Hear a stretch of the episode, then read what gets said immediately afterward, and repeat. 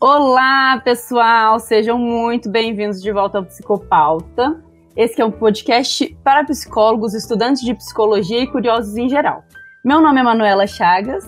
Meu nome é Lívia Galo. E meu nome é Rafael Dutra. Hoje a gente está aqui inaugurando a nossa terceira temporada com uma convidada mais que especial. Mas antes, só tem um pequeno lembrete para vocês. Para seguir a gente aqui no Spotify e no Instagram também, para não, não perder nossos lançamentos, textos e outros conteúdos exclusivos que a nossa equipe produz. E agora, sem mais delongas, estamos aqui com a Ana Sui. Ela que é psicóloga, professora e bem conhecida pelo seu trabalho junto às redes sociais. Além disso, ela escreveu os livros Desejo, Amor, Psicanálise, As Cabanas que o Amor Faz em Nós e A Corda que Sai do Útero. Seja muito bem-vinda, Ana. Obrigada, Manuela. Obrigada, Lívia e Rafael, pelo convite para estar aqui. Bom, Ana, começando aqui então, fala um pouco sobre você aqui pra gente, quais caminhos te levaram até a psicologia, as redes. Às vezes as pessoas podem conhecer seu trabalho, né, pelo, pelo Instagram, por, pelos seus livros, mas quem que é a Ana Sui, como você chegou à, à psicologia, à psicanálise, até a, a literatura, né? Seu, seu gosto pela literatura. Qual é a sua história? Então, eu acho que a literatura, ela é um encontro que acontece na minha infância já, né? Eu sempre fui uma criança muito interessada pelo mundo dos livros, pelas histórias, uma leitura voraz desde que eu encontrei com a literatura. E, e aí isso deu uma adormecida em algum tempo e, e retornou depois já no, no meu encontro de fato com, com a psicanálise. É, a psicologia ela chegou por sorte, eu acho, né? Porque é difícil da gente pensar numa escolha assim, em alguém que é, faz uma escolha muito calculada, né, ali aos 17 anos de idade, do que é que vai fazer da vida, né? É sempre uma aposta, né? Você... Uma, uma grande aposta, né? Não sei se é uma grande aposta, uma pequena aposta, né? Porque acho que é, é tão difícil de, de calcular ali para onde que o desejo aponta ali, né? Nesse momento assim tão turbulento da vida. E aí por isso que eu acho que eu dei sorte, né? Porque aí eu, eu descobri que adorava, eu, eu fui uma, uma, aluna que curtiu muito a graduação de psicologia, eu não me apaixonei cedo por uma abordagem ou alguma coisa nesse sentido, então eu curti mesmo, assim, eu gostava muito de quase tudo, e foi só mais pro fim da graduação que eu me encontrei com a psicanálise, e aí quando eu me encontro com a psicanálise, muito especialmente, embora eu estivesse dentro de uma universidade de psicologia, encontrei muito especialmente pelo meu próprio trajetório, né, enquanto analisanda, na, na, na minha própria análise, é, aí aparece como, como consequência desse encontro esse, essa retomada pela, pela, pela, pela literatura, né, tanto no sentido de ler, que é, enfim, é disso que se trata, a minha experiência principal, quanto no sentido de escrever, que era alguma coisa que também já tinha me mobilizado em outro momento e que tinha ficado adormecido. E, aí, e você começou a sua análise pela durante a universidade mesmo, então, do, durante o curso de psicologia? Ou começou Sim. antes já? Não, comecei durante a graduação. É, acho que mais antes até, inclusive, de eu ter uma transferência que eu pudesse reconhecer com, com a teoria psicanalítica, né? Então eu, eu, eu digo que eu não me apaixonei é, muito cedo e etc e tal, mas eu comecei a fazer análise ali bem antes de eu me apaixonar, digamos, de modo propriamente dito pela teoria, pela psicanálise enquanto teoria, né? Quer dizer, não por acaso eu fui fazer análise, né? Alguma coisa já estava posta ali que eu só pude reconhecer depois. Ana, e agora mais para frente, né, depois desse período aí de reencontro com a literatura, com a psicanálise, como que é hoje conciliar tudo, né? Porque você faz bastante coisa, você é professora, psicóloga, tem esse trabalho com as redes, que a gente aqui até com o Psicopauta a gente produz textos e a gente sabe, né, o trabalho que dá é, alimentar uma rede social, né? E conta um pouquinho pra gente como que é esse seu trabalho hoje, conciliar tudo. Um, eu tenho, assim, para mim o trabalho, trabalho é com a clínica e com a docência. É isso que eu tenho, enfim, é, é aí que eu me identifico. Ah, embora a escrita seja alguma coisa que eu sei que é inegociável para mim, assim, é muito fundamental. Mas isso está num lugar tão inegociável que eu acho que nem chega no campo do trabalho para mim. É como se isso fosse alguma coisa muito de foro muito íntimo, assim, né? Porque, enfim, eu sei que eu vou escrever enquanto eu estiver viva. Isso tem pouquíssimo a ver com o meu sustento, com a minha posição no Lattes, com publicar ou não publicar livros, enfim, isso passa por um lugar muito, muito íntimo para mim. Então, é engraçado até isso, né? Que, que, nem entra nessa campo do trabalho, mas eu sei que é, né? Ah, e as coisas com as redes sociais, gente, eu, eu, sou, eu sou muito atrapalhada com isso, na verdade, porque é, pela, pelo alcance que tomou já, pela proporção, é, eu, eu me olhando de fora, vejo que isso é um trabalho também, né? Mas eu sou daquela faço enquanto dá, sabe? Não é um negócio assim que eu assumi que eu vou fazer, não é um negócio que tem horário para eu fazer, não é um negócio que né, vocês veem que eu posto com uma frequência, né? Tem, tem bastante consistência, mas não é assim, todo mundo sabe que, sei lá, quinta às quatro, segunda. Não, é uma coisa assim, que de verdade é um hobby para mim, assim. Eu fico sempre muito surpresa com a dimensão e com o alcance que isso toma, porque é, para mim tem puramente a função de um hobby, assim. E eu não sei quanto tempo que vai durar, eu acho que deve ficar, porque eu sempre gostei muito de redes sociais, né? Eu sou de uma geração que, é, sei lá, acho que na idade de vocês estava saindo o Orkut, né? E desde o começo eu já me interessei muito por redes sociais, pelo Orkut, ICQ, Mirk, desde aqueles tempos, né? bem primórdios. E aí depois blog, Twitter, é, Facebook, né? Agora do Instagram. Então essas coisas são muito líquidas, elas vazam para outros lugares. Mas como eu descobri nisso aí um jeito de articular a minha relação com a escrita e um jeito de, de fazer laço com as pessoas, que é o que de fato me interessa, acaba que ganha uma dimensão consistente e importante na minha vida, mas, mas não é de propósito, sabe? É só é uma consequência. Então, o, o, a impressão que dá de você falando é que foi parece uma coisa que começou assim meio que sem querer, foi só na você fazer uma coisa que você gostava e as pessoas gostaram também, né? E continua assim, não mudou nada. Criou é vida sozinho, né, Ana? É, é isso. E, e, aí eu acho que teve uma, uma coisa também que talvez tenha movimentado um pouco mais.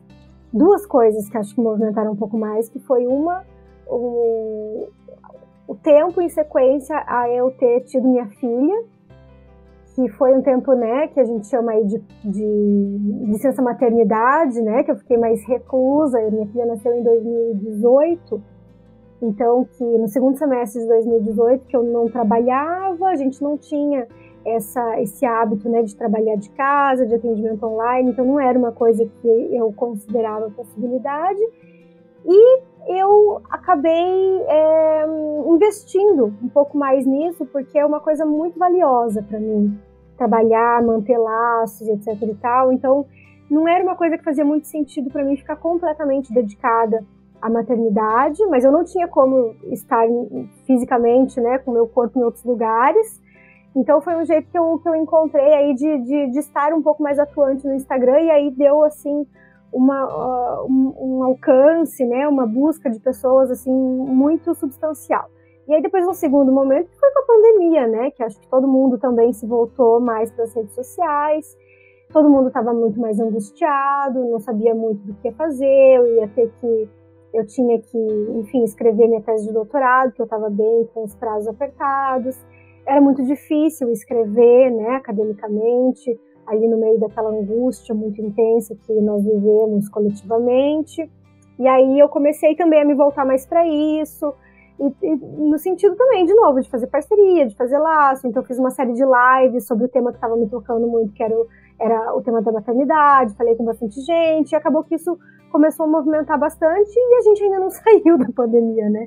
Então eu nem sei como é que, como é que vai ficar isso depois, mas eu sei que me trouxe bons frutos. Então, você comentou até da, da maternidade, o seu doutorado está sendo em cima disso também? Então, o meu doutorado, minha tese, ela é sobre o tema do amor. Eu entrei no doutorado com um pressuposto de, de escrever a partir do amor do amor cortês, em relação ao amor romântico, alguma coisa nesse sentido. Mas aí eu engravidei no primeiro ano do meu doutorado, né? E aí o fato, o meu encontro com minha filha provocou, é claro, mudanças e reviravoltas muito importantes para mim. E então, embora meu, meu, meu, minha tese não seja sobre maternidade, ela é a partir daí que eu escrevo sobre o amor, né? Porque aí meu primeiro capítulo, que era sobre o amor cortês, por exemplo, se tornou sobre a constituição do sujeito. Então, de pensar como é que a gente se forma a partir do, do encontro com uma mãe, né? Com um outro primeiro que nos acolhe, que nos ama, e, e é a partir disso que, que eu sigo, né? Sobre o amor feminino e solidão. E dentro, dentro desse tema da maternidade, quais são os autores que você que você consulta mais ou que você tem mais afinidade e como que foi ser mãe e estar tá escrevendo também, né? E foi isso que te despertou para escrever sobre maternidade também ou antes você já escrevia sobre isso? Não, na verdade, assim, nunca foi um tema que me interessou é, teoricamente. Enfim, não era, né? Porque eu tenho, tenho mulheres que são muito interessadas por, por que é uma mãe, né, o que é maternidade, etc e tal, desde antes de ter filho, mas não era meu caso, foi mesmo um efeito do encontro com, a, com a maternidade que me produziu essa questão, esse interesse, né, essas coisas que não, não tinham antes de um modo direto, mas que mas que estavam implicadas, porque desde, desde, desde a, graduação, né, quando a gente escreve lá o, o TCC, a, a, o meu trabalho já era sobre a histeria e o pré-édipo, e aí depois eu estudava já a feminilidade, estudava o amor. Então, assim, é, se a gente pensar o que é a maternidade, está bem aí, né, no campo entre o amor e o feminino. Então, eu, eu, eu bordeava sem poder localizar isso de fato, né, e espalhava para várias outras coisas. E aí eu encontrei isso, né? Que na verdade eu pude me, me apropriar disso que já estava de algum modo colocado. E aí, você perguntou né, dos autores que, que me, me, inspiram, né? Eu gosto muito da François Doutor, que fala dessa, dessa temática de um, de um modo que, que eu acho que faz muito sentido para mim. E, e aí, divertentes, né? Que, que, que vão ser a partir disso, né? Mas para mim é. Acho que a a, a, localização maior vem, claro, fora Freud Lacan, mas eu gosto dessa vertente da doutor. O que, que tem nessa vertente da doutor que te chama tanta atenção? É, às vezes alguém. Eu, eu, por exemplo, não tenho uma leitura muito aprofundada de doutor, mas. Enfim, o que, que você consegue falar pra gente mais ou menos disso aí, desse tema? Como que ela se conecta? Eu acho que tem duas coisas que me ocorrem assim de primeira, Rafael. Que uma que é o fato dela ser uma mulher. Né? Então, assim, é, assim, como é que Freud e Lacan poderiam ser uma grande inspiração para falar de maternidade, né? Se eles não podem atravessar isso dessa experiência, né? Não é que não possam, é claro que falam coisas interessantíssimas, eles têm mães, né? São filhos, eram, né? E me interessa muito o que eles, o que eles colocam. Mas eu gosto muito dessa experiência da doutor, porque ela fala muito da relação dela mesmo, da própria, da, de uma experiência própria. E um outro ponto que eu acho que ela se diferencia bastante é que ela tem uma simplicidade que eu acho linda no modo dela falar. Então, sabe quando você entende? é claro que você não entende, né? Porque a gente sempre está se, se, equivocando, achando, né? Mas enfim, ela passa. Quando a pessoa uma... escreve bem, né? Quando a é. pessoa sabe escrever. E não é, não é nem só da escrita, porque a, a Françoise Doutor ela ficou muito famosa na França porque ela tinha um programa no rádio e as pessoas ligavam lá, as pessoas, tipo, público amplo, né? As pessoas ligavam lá para falar das, dos dilemas e das angústias com relação aos filhos. E ela comentava. Então, assim, não era um seminário para psicanalistas, era, tipo, uns comentários que ela dava pra galera angustiada que ligava lá e pedia, né, alguma, alguma orientação. E ela comenta coisas, assim, que eu acho muito interessantes, porque ela dá certas direções, sem cair num lugar assim super egóico, num lugar de manual, de dizer o que é certo e errado, o que pode e o que não pode. E, eu, e você vê que interessante, né? Porque pensando, se a gente pensar nesse projeto, parece muito com esse movimento de pergunta no Instagram, né? De se colocar, de, de, conversar com várias pessoas, que na verdade é uma coisa que me interessa muito, né? Eu dou aula na graduação de psicologia aí tem um pouco mais de 10 anos já. Então, constantemente eu estou me deparando com pessoas que elas têm sempre mais ou menos o mesmo nível de conhecimento, né? Porque os alunos, sei lá, de primeiro ano de graduação, por exemplo, segundo, terceiro, tem sempre mais ou menos a mesma idade. O professor envelhece sozinho, né? Eu, quando comecei a dar aula na graduação, tinha uma, uma idade muito mais próxima dos meus alunos e cada vez mais eu vou me distanciando e, e, é, e é assim que deve, deve, provavelmente deve ficar, né? O professor vai ficando cada vez mais velho. Então não é uma coisa assim que você vai falando e daí você vai, as pessoas vão te acompanhando e aí você vai.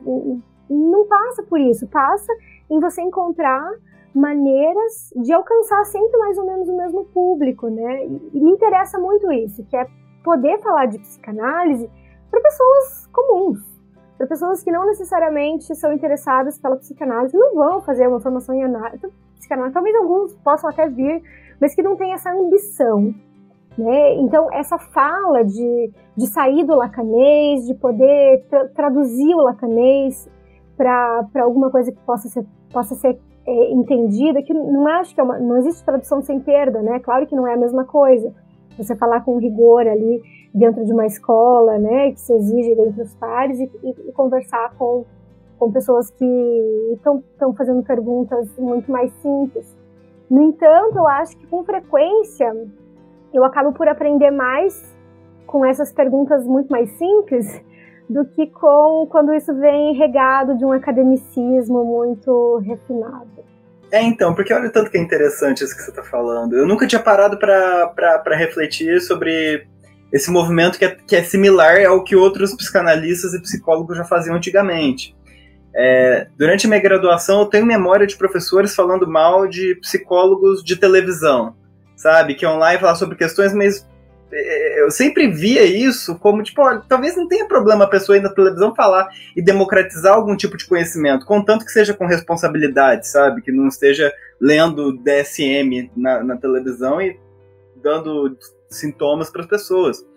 Mas eu lembro que até o Winnicott, se eu não me engano, ele também tinha isso, né? De um, de um programa que ele, que ele lia cartas, que ele, as pessoas mandavam perguntas para ele, ele tentava, tentava ajudar de alguma maneira. Interessante saber disso a Françoise doutor também. É, e tanto é que quando a gente vai ler o Winnicott, o Winnicott escreve para quem? Para mães. Né? Então não tem um texto ali que você olha e fala, nossa, não entendi, né? Você entende. É, e aí, é claro, vem Lacan dizer que existe um mal entendido, que é fundamental. É, é claro que, que, existe isso, a gente nunca entende exatamente o que o outro está dizendo, né? Isso é sempre permeado por alguma outra coisa. Mas tem muita coisa que chega, sim, no sentido de poder produzir efeitos. E são esses efeitos que me interessam, porque aquilo que não entende, não entende, né? Mas a questão é o que que passa apesar disso? Passam coisas. E acho que é um debate bem presente, né, Ana? Porque a gente aprende, a gente falou um pouco sobre, de, sobre isso na faculdade, de como a, a, psicanálise surge de um lugar que é elitizado, né, que é muito elitista, e até hoje ainda tem algumas raízes disso, né.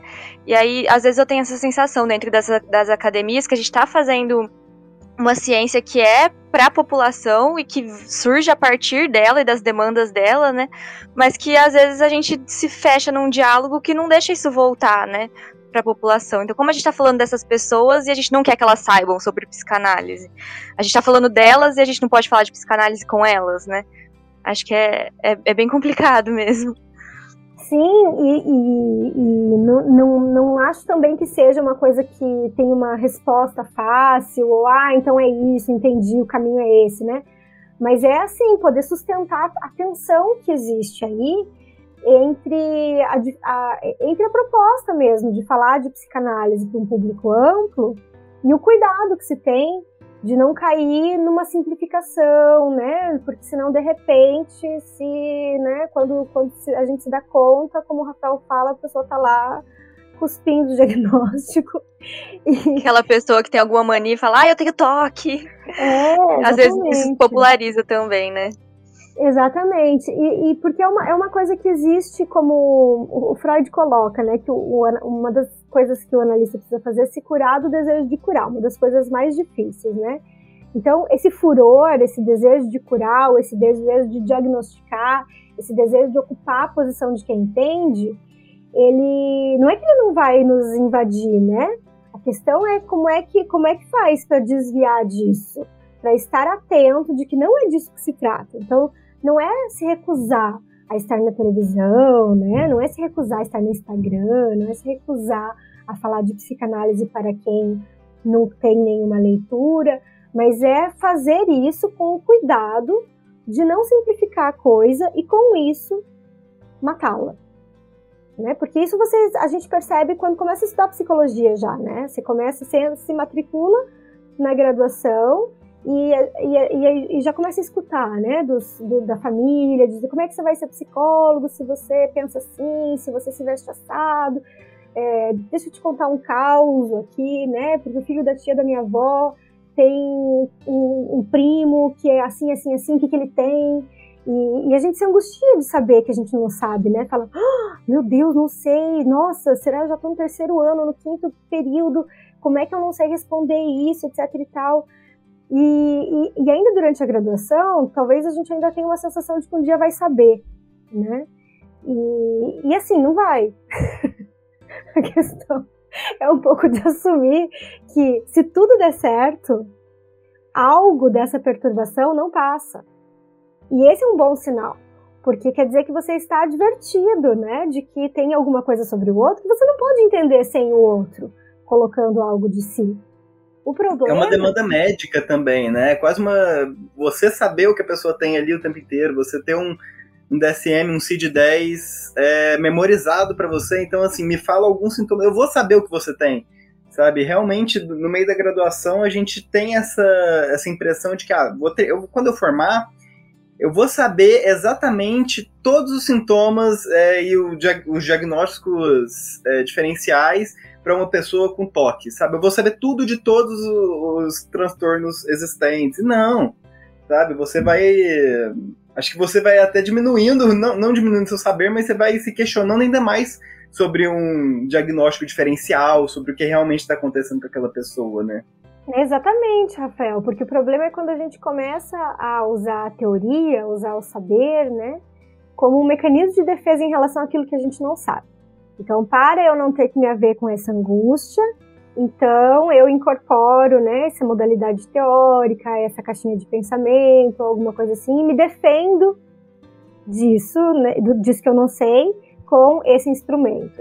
Isso eu acho que é sempre muito perigoso, porque é, é, é fechar os ouvidos para aquilo que acaba sendo mais importante. É claro que o, aquilo que a gente não sabe, aquilo que a gente não alcança, é, é, o resto daquilo que a gente pode saber. Então também não se trata, né, de não estudar porque, né, tem que saber alguma coisa do outro. Claro que não, né? A gente precisa, precisa saber não saber. Então não é um não saber qualquer, é um saber que é o resultado de um, é um não saber que é o resultado de um saber, de um esforço, de uma relação com a teoria que não pode ser sem muito trabalho, né? Que não pode ser desavisada. Eu vejo isso bastante mesmo, Ana, que você comentou sobre esse uso desse saber, né? Você tinha comentado sobre os lacanismos. Uh, psicanalistas e psicólogos ficam viciados nesses lacanismos, né? É, você utiliza um conhecimento que cá entre nós, assim, dentro da, da, da, psicanálise é, é complicado, cada pessoa tem o seu Lacan, sabe? Tem uma releitura ali sobre uma fórmula de Lacan diferente. E aí que em determinado momento tenta começar a cobrir determinadas inseguranças, parece, utilizando esses lacanismos. Então, assim, você produz textos que é para ninguém ler e ninguém entender além dele, ao invés de tentar democratizar o acesso a, a isso também, ao invés de, poxa, se você tentar explicar isso de uma maneira um pouco mais simples, vai perder o valor disso que você está falando, sabe? Você precisa realmente é, falar da, da maneira mais complicada possível para atingir o público, é o público que você está tentando atingir, sabe? Para quem que você está escrevendo isso, esse texto? Para quem que você está fazendo esse vídeo? Sim, é, e aí tem uma coisa que, a, que talvez seja muito, que pegue muito, especialmente nos lacanianos, né, que é o fato de é, É, bom, Lacan, ele, ele mesmo, né, mais de uma vez dizia que não, não escrevia para ser entendido, né, não, não, passava por essa via, porque ele estava muito advertido de que existe um muro entre cada um de nós, né? Então, entre um e outro tem sempre um muro, que é o muro da linguagem, que ao mesmo tempo que permite é, uma certa aproximação, porque o muro também aproxima, ele também afasta, né? Então ele, ele escrevia assim, a partir daí, né? E eu acho que é sempre muito problemático quando alguém tem uma leitura de Lacan e diz ser a leitura certa. Porque me parece que Lacan se situa num registro da linguagem que é justamente para garantir que há sempre uma equivocação, o que abre margem para diferentes modalidades de leitura do trabalho dele, né? Agora, quando a gente fala, ah, cai nessas, nessas discussões de que eu, eu sim sei ler Lacan, você não sabe, né, e etc e tal, eu acho que não tem nada menos lacaniano do que isso. É, estava falando sobre como o amor e a maternidade foram se encontrando nos temas que você conversa, né? E como que entrou a poesia no meio disso tudo, assim? Como que a poesia se envolve com a psicanálise e com a sua vida? Então, a poesia estava desde antes disso tudo. Eu acho, inclusive, que a psicanálise é alguma coisa que só me interessou na medida em que me tocou ali onde a poesia já me tocava.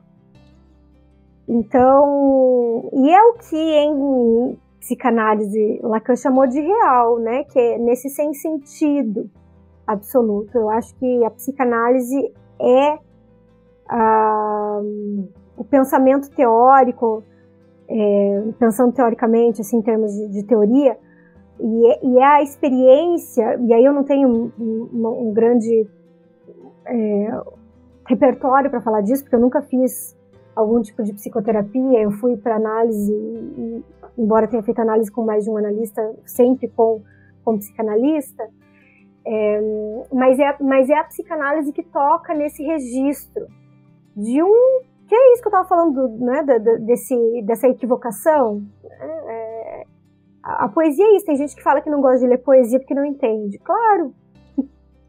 Exatamente. Assim como quem diz que não gosta de psicanálise porque não entende. Claro. Por quê? Porque ler poesia, assim como estudar psicanálise, são coisas que só vão ser possíveis para pessoas que suportam não entender e que ainda assim se encantam por alguma coisa que muitas vezes não está no campo da consciência, mas que ainda assim mobiliza.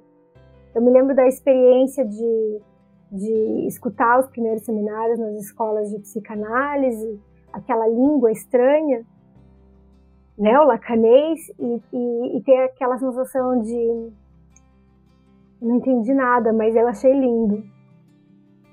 É, que é mais ou menos como ler poesia para mim. É, não entendi nada, mas achei lindo. E esse não entendi nada não é exatamente não entendi nada. Na verdade, às vezes a gente pode entender algumas coisas e não pode reconhecer que entendeu. Então tem coisas que inconscientemente a gente entende, só depois é que vai formalizar, que vai poder tomar posse do que aconteceu e etc e tal. Então a poesia, é, junto com a literatura de uma maneira geral, ela chega para mim na infância, né? Eu era uma leitora ali de Cecília Meirelles, ou Estou Aquilo, de vários outros poetisas, outros poetas menos conhecidos. Rubem Alves era uma coisa que eu lia também quando era criança, muito encantada. É, e que não era justamente alguma, não era exatamente alguma coisa que eu entendia, mas era alguma coisa que me causava.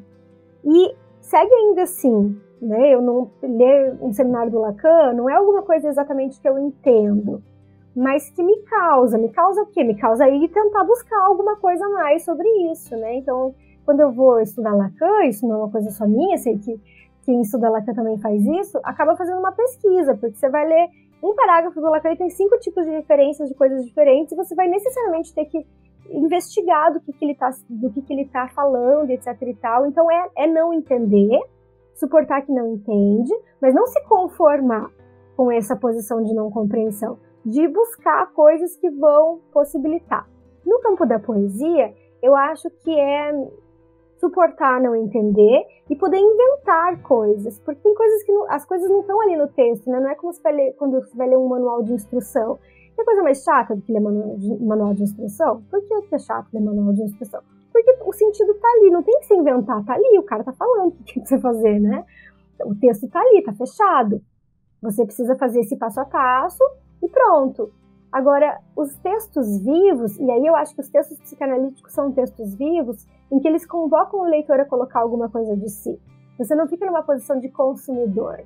Você não está consumindo um texto do Freud, você não está consumindo o texto do Lacan que está pronto ali, para você consumir. Você precisa construir o seu próprio modo de, de, de, de, acompanhar o percurso daquele autor, dar algo de si, como coloca Lacan, né? Então, esse, essa construção é alguma coisa que me interessa demais, assim, tanto no campo da literatura quanto no campo da psicanálise. Tem um. Eu estou estudando bastante Ferenc ultimamente, assim, lendo as obras dele desde o início, e aí, em determinado momento, ele vai falar exatamente sobre literatura, que passa por isso que você falou. É, ele vai tratar a literatura como os escritores sendo pessoas que sabem de algo que eles mesmos talvez não, não, não saibam concretizar isso, mas os, os escritores sabendo sobre algo, sobre a realidade humana, e que a psicanálise vai de encontro em, em determinado momento. É, não que escritores fossem psicanalistas ou vice-versa, né? Mas é uma determinada sensibilidade para reconhecer a realidade humana e as nossas angústias, nossos sofrimentos e até é, neuroses, né? Como a, gente vê em Lady Macbeth, etc., e outros escritos da, da antiguidade, e que vão ser exemplos perfeitos né, para exemplificar determinados tipos de sofrimento da nossa sociedade. E aí você fala, tipo, poxa, essa pessoa de 1700 sabia que era uma neurose obsessiva? Não. Mas ele percebeu um, um comportamento, sabe? ele viu alguma coisa que estava acontecendo e significou aquilo de determinada maneira que foi muito próxima da realidade, né? Tem um texto do, do Lacan que ele escreve chamado Homenagem a Marguerite Duras, né, que é uma, uma, uma escritora muito famosa francesa dos anos 80, e nesse texto que ele escreve, porque ele fica muito encantado justamente com a escrita dela, né, ele coloca assim, é, alguma coisa, você está de cabeça, né, não deve ser bem assim, mas é algo do tipo, ela escreve aquilo que eu ensino.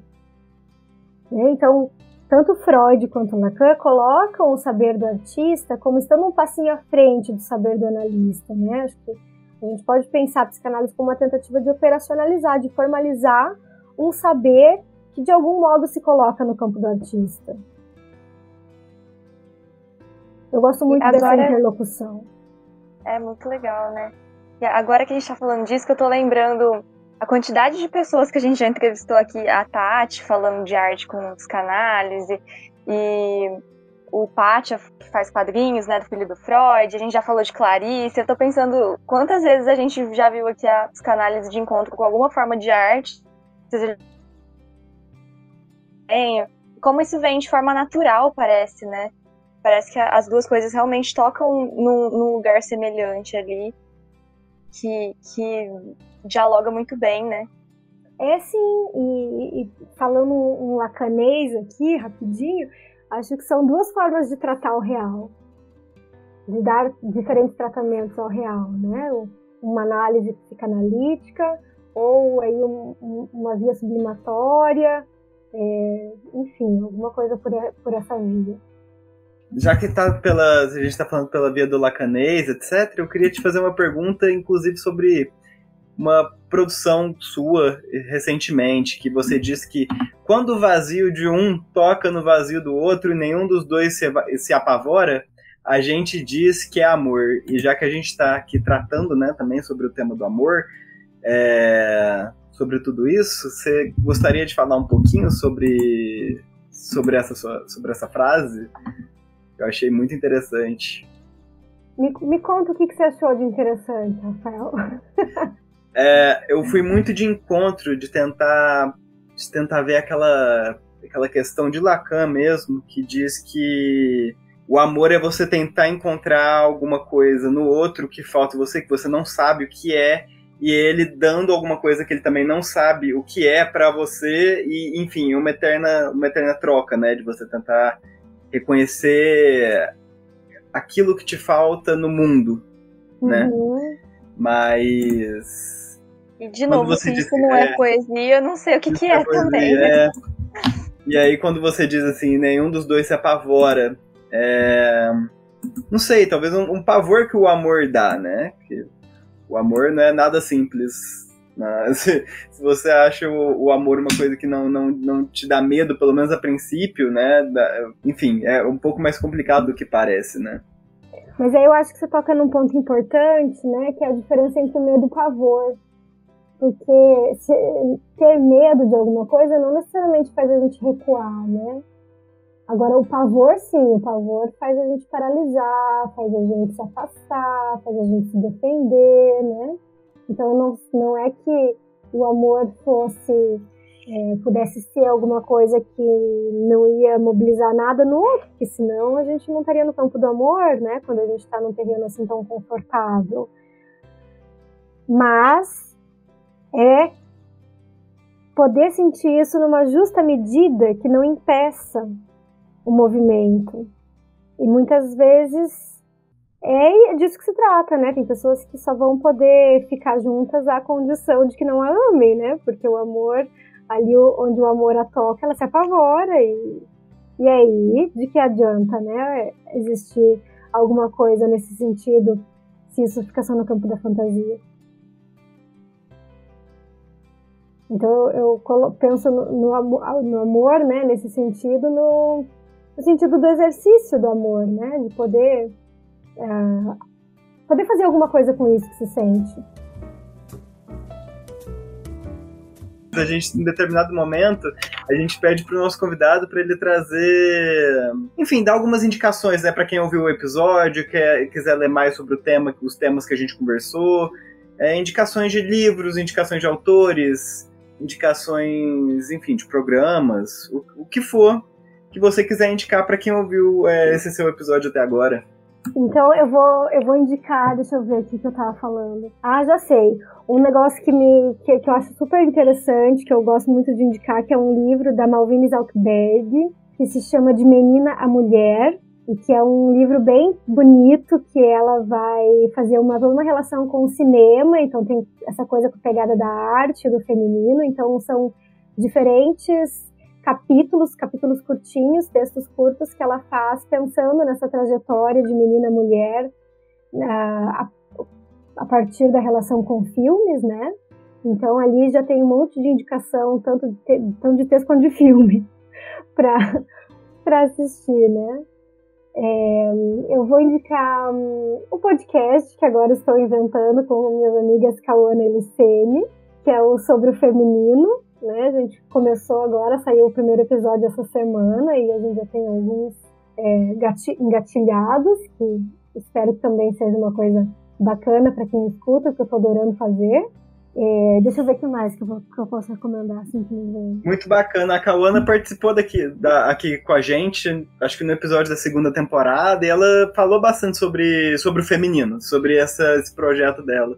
Muito Sim. legal que eles começaram isso. Foi lindo esse episódio com ela, inclusive. Ah, eu vou recomendar esse, esse aqui, que é o texto do, do Freud, né, gente?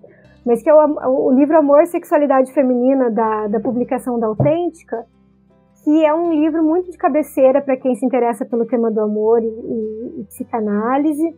E tem textos com uma tradução belíssima, não só do próprio Freud, quanto os comentários do, uh, os textos de comentário do Gilson Yanini e do Pedro Tavares, que são os, os editores, e tem um pós-fácil, gente, da Maria Rita Kel, que é uma coisa maravilhosa. Recomendo demais. Se eu pensar uma coisa de literatura, assim, é... Algum livro seu, Ana. Recomendo Ah, os livros seus. os meus livros, eu acho muito estranho de recomendar meus livros. Eu recomendei meu podcast com as minhas amigas aqui, porque tem minhas amigas junto. Mas, mas eu recomendo sim os meus livros, gosto muito de tê-los publicado, né? Então, O Amor, Desejo e Psicanálise, que é um livro de teoria psicanalítica, que é efeito da, do meu trabalho de mestrado.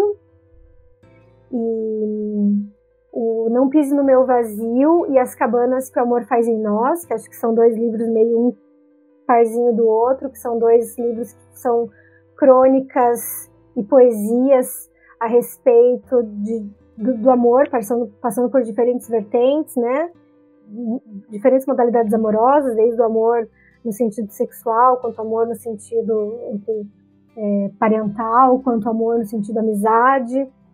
E o último livro, o mais recente, que se chama A Corda que Sai do Útero, que são poemas sobre, especialmente, é, o tempo de gestação e o tempo de puerpério, que foi um, um, um livro que eu escrevi saindo dessa fase, né?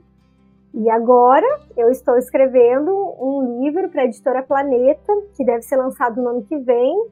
Também é sobre o tema do amor, e aí logo mais dou notícias dele. A gente tá no aguardo aqui.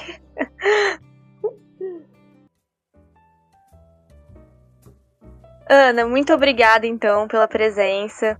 Acho que a gente já falou aqui que era um episódio que a gente esperava muito para gravar, que a gente estava bastante feliz de, de poder acontecer. A gente te acompanha bastante. Então, assim, muito gratos por você ter topado ter essa conversa com a gente.